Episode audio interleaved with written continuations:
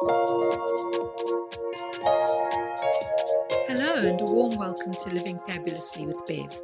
The mission for the show is to get to the heart of well-being through inspirational stories of everyday people, expert insights from a number of health and lifestyle related disciplines, and exploration of topics that underpin well-being. If you want to take control of your well-being and put yourself front and center in your life, then this is the podcast for you. I want you to feel calm, nurtured, and inspired so you can enjoy your life and your success. If you have not yet done so, please subscribe, rate, and review on iTunes or Stitcher. And if you know someone else that would get value from the show as well, please share it with them. Do you find yourself in the tug of war mindset of I want something sweet? Take this free quiz with steps to reclaim your shape and get back your va va va boom. Head to www.livingfabulously.com forward slash hello dash vitality. You'll find the link in the show notes. Join me on this journey and let's live the fab life together. Today, I'm really delighted to introduce my guest, Dr. David James, who has a passion to see you making changes in your life. Welcome to you, David. Thank you. I'm very, very glad to be here today. It's fabulous that you're here with me. And tell me a little bit about yourself and what it is that you do. I am a certified clinical hypnotherapist in Beverly Hills, California. I work with people to make powerful and lasting change in their lives, either in person here in my office in Beverly Hills or through Skype and FaceTime around the world. Wow. Lovely that we've got a global community with access to people like yourselves there, David. And how would you describe your own journey? I have been on a journey of discovery. I think it's a, journey where I started in one particular career path, one field, and I went on that journey as far as it took me. And then another one opened up, and I entered into that with uh, some joy and gratitude and continued and followed that path for as long as it did. And then I continued to add and explore and enjoy and discover new ways of being present to helping people in this world. And so for me, it's been one open door and then experiencing that, and then another open door and experiencing that, and then bringing us to the point where we are today, sharing this wonderful moment together. And you spoke to me originally about how you dealt with stress and how that sort of shifted your career choices. So tell me a little bit about that.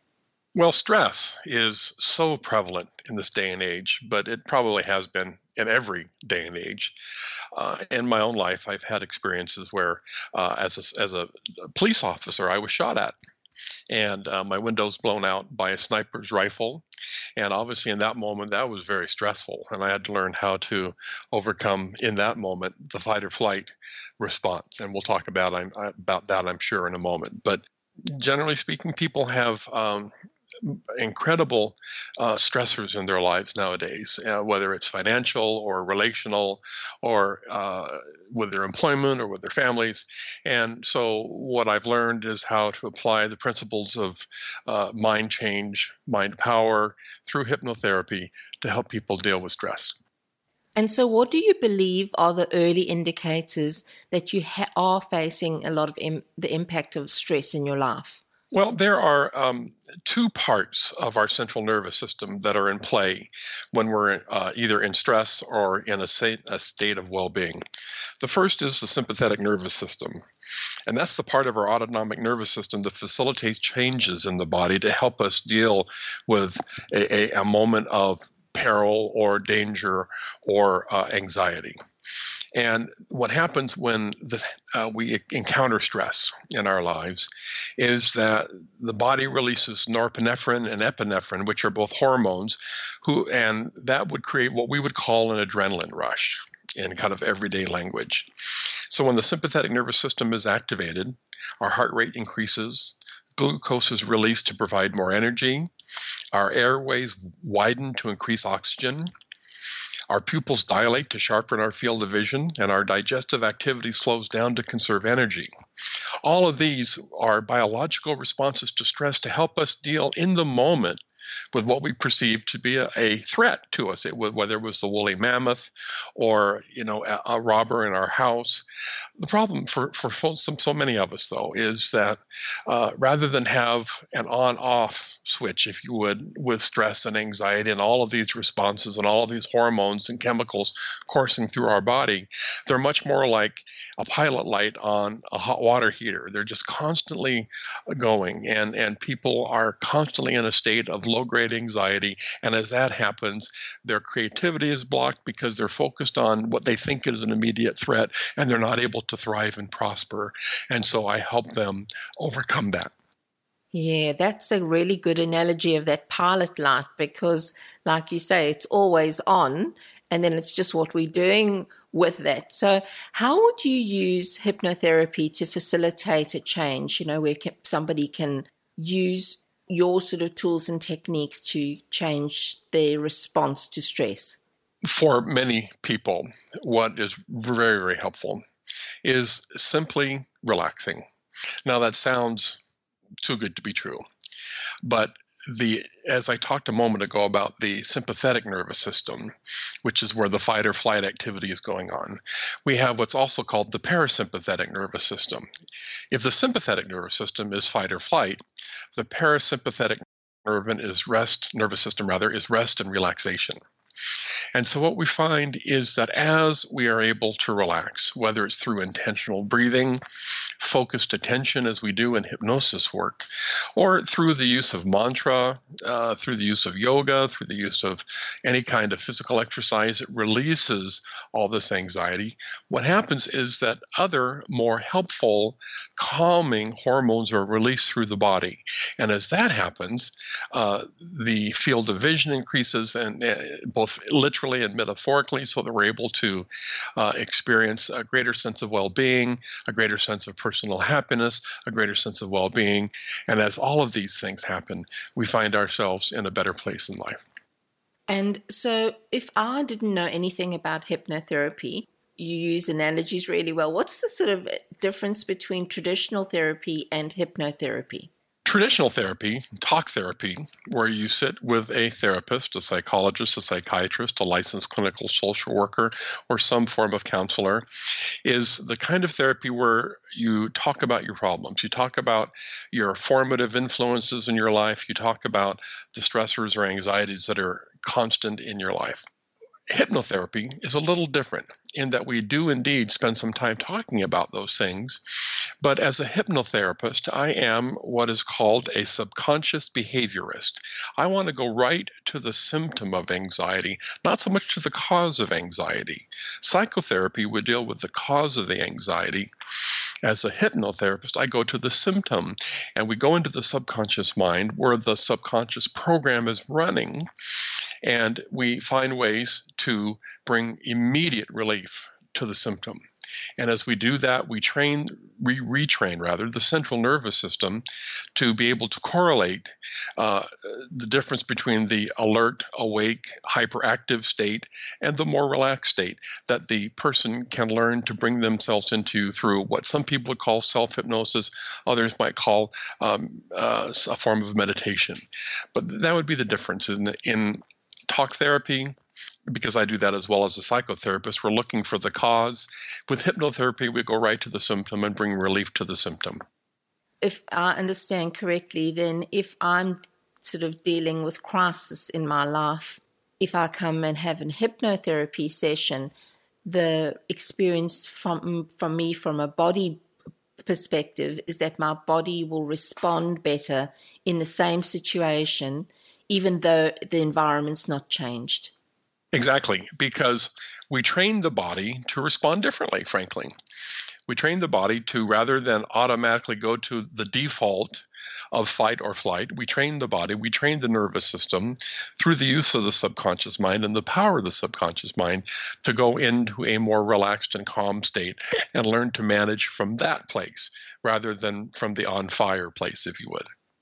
Yes, so that gives me um, food for thought because how can we then change how we view stress and therefore its impact on our lives? Well, I think part of it is that stress has a biological function that serves us well when it is serving us well.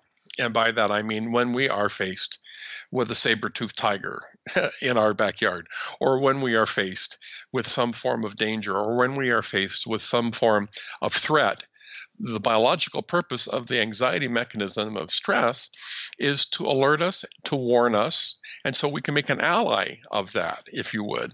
The problem, though, for many people, like I said, is it becomes a constant state. And when it becomes a constant state, then not only are you uh, in a state of disequilibrium because you are um, having all these hormones and chemicals coursing through your body, but you can't uh, distinguish between real threats and perceived threats. And so, by allowing the the client to understand and experience the difference between the two states, they may I can actually make stress and anxiety a bit of an ally to help them understand where they need to change, where they need to find new ways of exploring life. And the hypnotic piece is to then allow them to do that from a place of being basically centered in calm, peaceful awareness. There's immediacy and lasting nature of what we do in hypnotherapy. Yes, and it's a learning frankly. Uh, one, mm-hmm. You know, it takes uh, it can take several sessions where we bring up you know, for example, some people are terrified of flying on an airplane. Others are afraid of speaking in public. Others are afraid of intimate relationships. We can actually put the client into the hypnotic state and have them experience role playing a more healthy and peace inducing response to the stressful circumstances they find themselves in. And as a matter of fact, I did this in my office with somebody yesterday who's afraid of walking down the stairs. We role played and got them to a piece of, of, of a place of peace of mind, rather. And then we went and we walked the stairs together, and they were much better. Oh, that's wonderful. You know, I guess if nobody's sort of worked with you before, David, they might be thinking, gee, um, this sounds fascinating. So, what could you recommend as an action that listeners could take that would support them? Become best friends with your breath and your attention. And by that, I mean being able to when you if you come into my office and, and you sit in my chair the first thing i'm going to have you do is begin to breathe very intentionally through your nose through your nostrils and begin to allow your body to relax. And so, as you can take practical ways in the immediate moment to relax, to begin to breathe in, allow a sense of relaxation to come in through the breath, course throughout your entire body, and then release stress and anxiety in the exhalation, you're going to find yourself in a better place. And by simply learning to breathe properly and with intention, you can bring tremendous relief to stress and anxiety. Yes, because I guess you you working at that sort of really physical level that the tension is held in the body. Correct. Um, there was a very famous yoga teacher in Los Angeles some years ago. He's the founder of Kundalini Yoga. His name is Yogi Bhajan.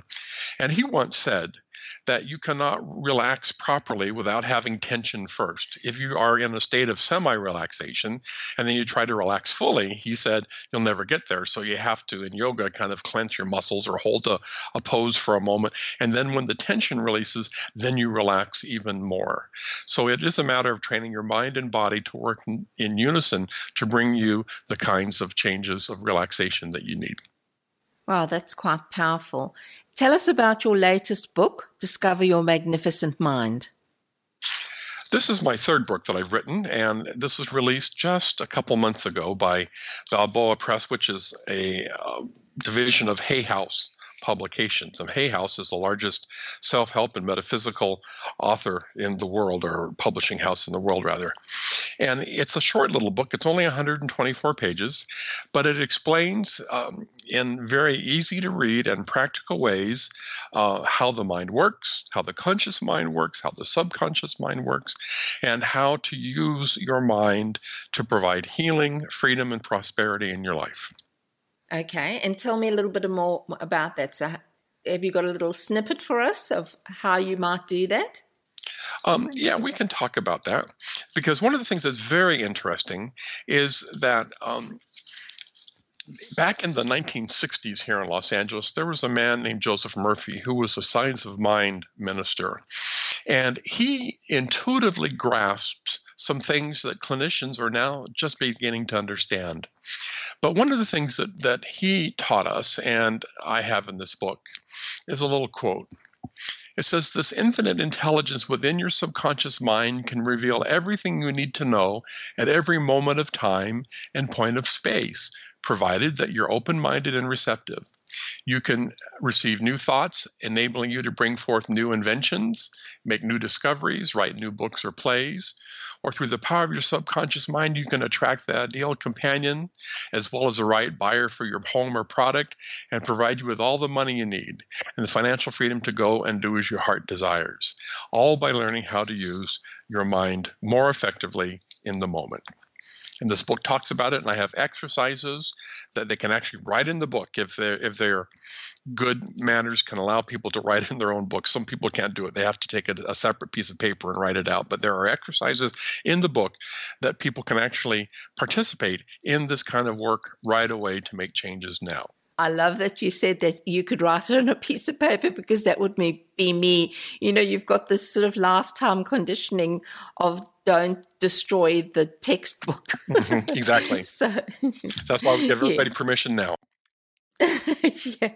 And uh, so, David, what are your tips for living fabulously? Well, I've always said that whatever the mind creates, it can recreate. And so, one of the tips for living fabulously is come to understand how your mind really works. Come to understand how it can support you in making the kinds of positive changes that your heart desires. Because as you learn to understand and apply the principles in my book, but generally in, in understanding the power of your mind, what you find is that you're able to live a happier and healthier life. So, whatever the mind creates, if it, if it has created um, stress, if it's created a poverty consciousness, if it's created a fear of failure, it can be recreated. It can recreate into a sense of relaxation, a sense of prosperity, a sense of success, and a sense of fulfillment. So, I would suggest learning how to use your magnificent mind. Fantastic. And you can find Dr. David James at his website. It's www.davidjameshypnosis.com. David, thank you so much for being with me today and sharing your journey. And I think one of the takeaways for me is that if we do have this pilot light that's always on, is to become aware of it. And as you say, find out how you can actually befriend that anxiety or stress in your life and actually turn it into something better. Because if we have an understanding of the power of our mind, we can then actually recreate that, which is interesting because I think when we talk about memories, um, you know, we have a view of the world at the point in time. So if there is an opportunity to recreate and let go of trauma in our lives, that would be a wonderful thing. So thank you for being with me today. Thank you for this opportunity. Thank you so much for listening, and I would love to know what you enjoyed most about this episode. You can connect with me on Facebook by searching for Living Fabulously with Bev, or feel welcome to leave a message or comment on my website. You can get the links and any references from this episode in the show notes at my website, www.livingfabulously.com forward slash podcasts. Do you have a friend who you think deserves to live fabulously?